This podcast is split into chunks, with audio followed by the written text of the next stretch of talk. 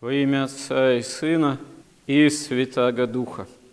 Спасение нам уже дано во Христе от греха и от смерти, как вечной погибели, но требует усилия от самого человека, каждого как отдельной неповторимой живой человеческой личности, чтобы действительно как личность для жизни вечной осуществиться, требует усилия отказа от греха, от страстей, вхождения таким тесным путем. И это требует иногда усилия целой жизни, времени земной жизни, ну, в зависимости от того, когда вообще человек по вере такого рода усилия начинает применять. И парадокс, можно сказать, в том, что, с одной стороны, опыт христианской жизни – двухтысячелетний уже фактически, он накопил огромное количество свидетельств во Христе святых о том, как действительно нужно спасаться. Большое количество и в богослужении, слов, песнопений и свидетельств богословского характера и житийного характера, примеров святых. Так что, казалось бы, учиться жить по-христиански, молиться, спасаться, бороться со страстями. Для этого не нужно изобретать велосипед, что называется. Примеров, свидетельств очень много. Но на самом деле, даже если не брать примеры из области, собственно говоря, духовных практик, духовной жизни, Очевидно, что ведь человечество из поколения в поколение, оно все равно вынуждено учиться вновь и вновь, в общем-то, одному и тому же. Когда ребенок рождается на этот свет, он, конечно, имеет какие-то свои черты характера, какие-то склонности, рождается в разной среде, в разных народах, у разных родителей, но потом до своего взросления уже более-менее окончательного, ну, до совершеннолетия там, или чуть более, пока, как говорится, основной процесс получения образования происходит, да и то это, если в развитых странах, а не каких-нибудь там примитивных племенах, которые в нашем дни тоже существуют. Ну и все равно и там есть какие-то навыки культурные, даже в самых примитивных культурах, которым надо обучаться. И вот получается, что столетиями, тысячелетиями человечество в состоянии такой греховной отъединенности, от падения от Бога, оно в каждом поколении все равно, в общем-то, учится одним и тем же навыкам. Хотя, конечно, научно-технический прогресс, развитие науки, плоды этого научно-технического прогресса, они какие-то новые коррективы вносят в процесс образования, становления человека, и неизвестно, лучше или сейчас уже дети, которым по несколько лет, они уже телефонами, планшетами, этими всеми гаджетами иногда оперируют гораздо лучше, чем взрослый иной человек. Но это не значит, что они, когда подрастут, смогут также легко научиться взять в руки топор, пилу или гаечный ключ – ну, если нужда не заставит. И то, если нужда такая вдруг появляется, это порой связано для современного человека, который к этому с детства не привык с очень серьезными усилиями, напряжениями. А иногда такой взрослый уже более-менее человек разводит руками, говорит, я этого не умею. Вот меня этому не учили. И вот в отношении духовной жизни каждый человек, он тоже как младенец во Христе тоже надо учиться, если желаем спасаться, порой самым элементарным вещам. И как в большинстве не только духовных, а вообще культурных, трудовых практик, чтобы чему-то научиться, мало обычно взять учебник или какое-то руководство. Вот сейчас возьму такое-то пособие, там, «Война и мир», да, за полтора часа, или за полчаса, точнее, полтора – это много уже. Вот. И будут досконально знать, что это за произведение на уровне какого-нибудь филолога. Но это ладно. А там починить стиральную машину или настоящий съедобный борщ приготовить, тоже, ну, конечно, можно и в кулинарной книге почитать, но все равно какие-то навыки нужны. А шеф-поваром стать, в японском или китайском ресторане, ну, явно нужен будет учитель. Может, не обязательно японец или китаец, сейчас э, может и европеец быть уже специалистом в области какой-нибудь восточной кухни, но все равно сам этот специалист нужен.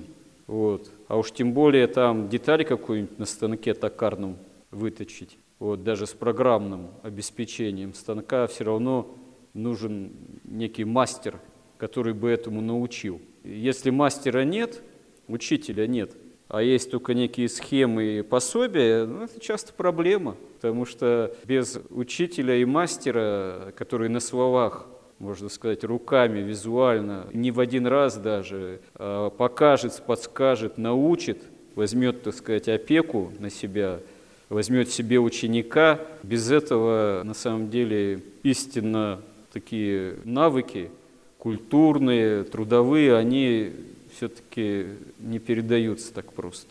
Ну и на самом деле в духовной жизни мы сталкиваемся с такой же проблемой, что нужен для нормального устроения духовной жизни там духовник, вот, духовный отец, хотя это иногда применительно к обыденной нашей церковной тоже жизни, современной, может, громко звучит, но почитав книги о святых старцах там, и так далее, очень многим начинает хотеться какого-то такого духовника найти.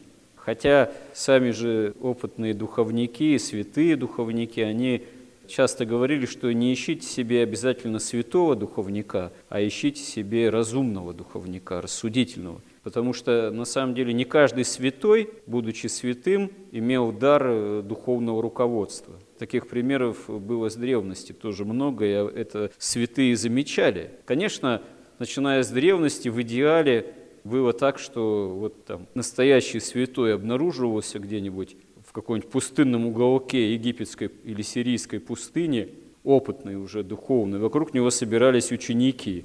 Несколько учеников соберутся – он уже опытный в духовной жизни, знает, как со страстями бороться, прозорливый, видит сердечное устроение этих учеников и может советовать непосредственно, действительно, с точки зрения Божией, что правильно, что неправильно, как жить, как с помыслами бороться, дает разного рода послушания, ну, можно сказать, там, вообще веревки вьет, вот, смиряет, и ученик быстро приходит в разум истины, сам там святым старцем становится. Ну, вот такая схема, она очень результативна бывала в жизни церкви, но не всегда она оказывалась и оказывается возможной. Вот. И даже мы, если возьмем опыт, например, духовничества, старчества в конце 19-го, во второй половине, ну, в 19 веке, в начале 20-го, например, в Оптиной пустыне, на Валааме, там ведь этот пример, он особенного характера. Там в отношении к обычному народу, который толпами приходили тысячами, Старцы не духовное руководство постоянное осуществляли, это невозможно, как можно тысяча кормлять постоянно,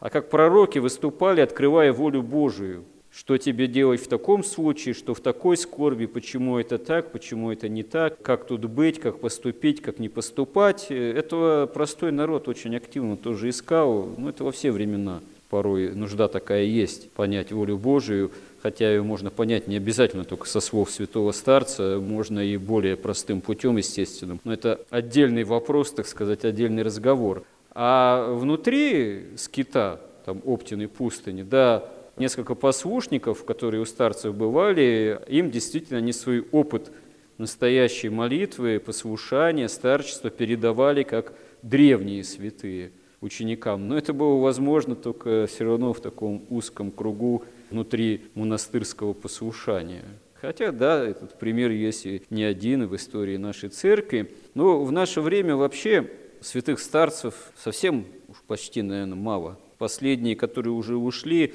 это в основном были такие подвижники, которые прошли лагеря, ссылки, войну Великую Отечественную. Вот. А те, кто уже сейчас помоложе, ну, это отдельный тоже вопрос, большой вопрос, кто там может истинным старцем еще оказаться. Но на самом деле научение спасению, оно не зависит от большего или меньшего количества явно прозорливых старцев вот, на горизонте вот, или сокрытых. Святые, они всегда в церкви есть, ну, бывает больше их, бывает меньше, а зависит вообще от нашего стремления, желания, жажды духовную жизнь осуществлять. от обращенности к молитве, к Иисусовой молитве краткой, от действительно желания борьбы со страстями. Если вот это вот желание есть и будет, и прибудет, то Господь будет нам помогать в деле нашего спасения. Можно и духовника разумного найти, не с той целью, чтобы он все решал, а мы никакой ответственности не имели, ну, чтобы подсказал,